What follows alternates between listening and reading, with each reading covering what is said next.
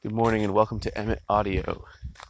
Um, got to sleep in this morning, so I'm a little groggy because I woke up with the dogs demanding to go outside, so you can still hear my first thing in the morning voice. uh, it's a beautiful day, and my plan for today is to do a bunch of painting on our house. I've got all the stuff I need. I'm going to do a little bit up above our side porch, and then do the risers of the front porch steps and a bunch along the sort of bottom main face that you see that just needs um, but what I want to talk about today is the vastly underrated but hugely important plastic bag. This is a wooden spoon geek out in case it isn't obvious. And I think the reason it's underrated is because it's not photogenic. Um, but the reason it's hugely important is because the plastic bag allows you to keep a spoon blank from losing all of its moisture content. Not just all, but it, it, even more importantly, it keeps it from developing a hard skin.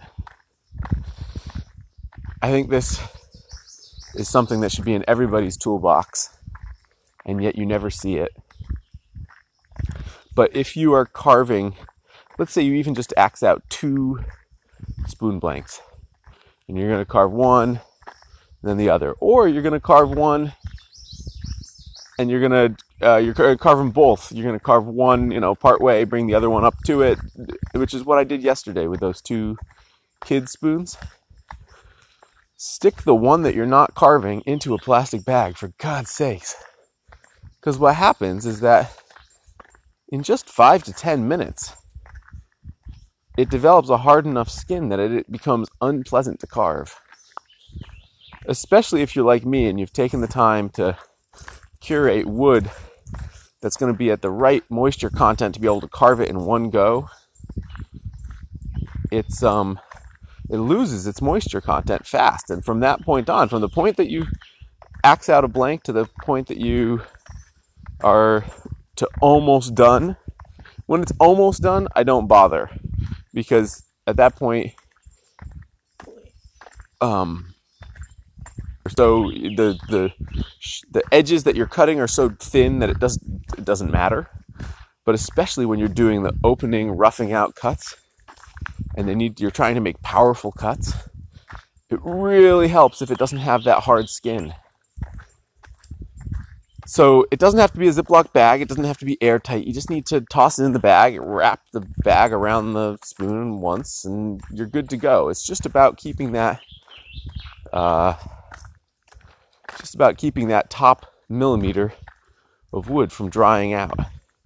Now, the interesting thing is that this can also happen with wood that has a high moisture content. I sometimes get lazy when I'm carving something that has a high moisture content, and I think, oh, you know, i will just leave that out because, um, because it doesn't really matter.